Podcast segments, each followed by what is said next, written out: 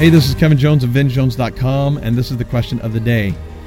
All right, D number two of what is preventing us from being as happy as we could possibly be. Here's the question What distortions are preventing us from being as happy as we could possibly be? Yesterday's was distractions.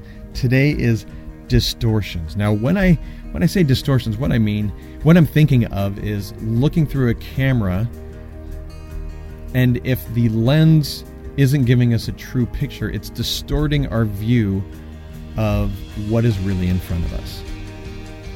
Sometimes our view is distorted.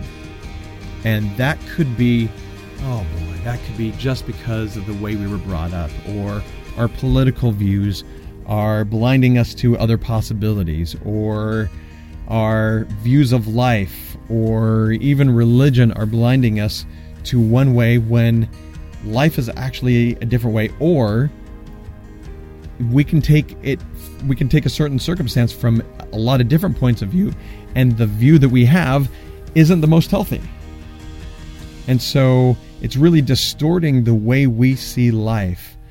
I see a lot of that in relationships. I see that some people are putting up with stuff in relationships that they really ought not to and so they have a kind of distorted view of what they're trying to get out of a relationship. And they should just look at it with a new lens and really, truly understand what is going on. That can be with work as well.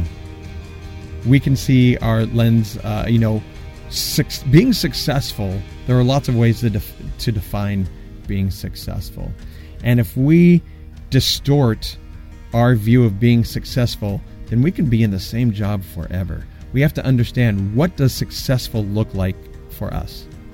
So my question for you is what distortions are preventing you from being as happy as you can possibly be? I want you to really think how am I viewing life and distorting life to fit my personal whatever and not looking at life in maybe the most healthy or the most problematic or the most uh, the, the best view overall. And how maybe maybe think about putting on a new lens. How can i put on a new lens and make my view of life better so that i can be happier than i am today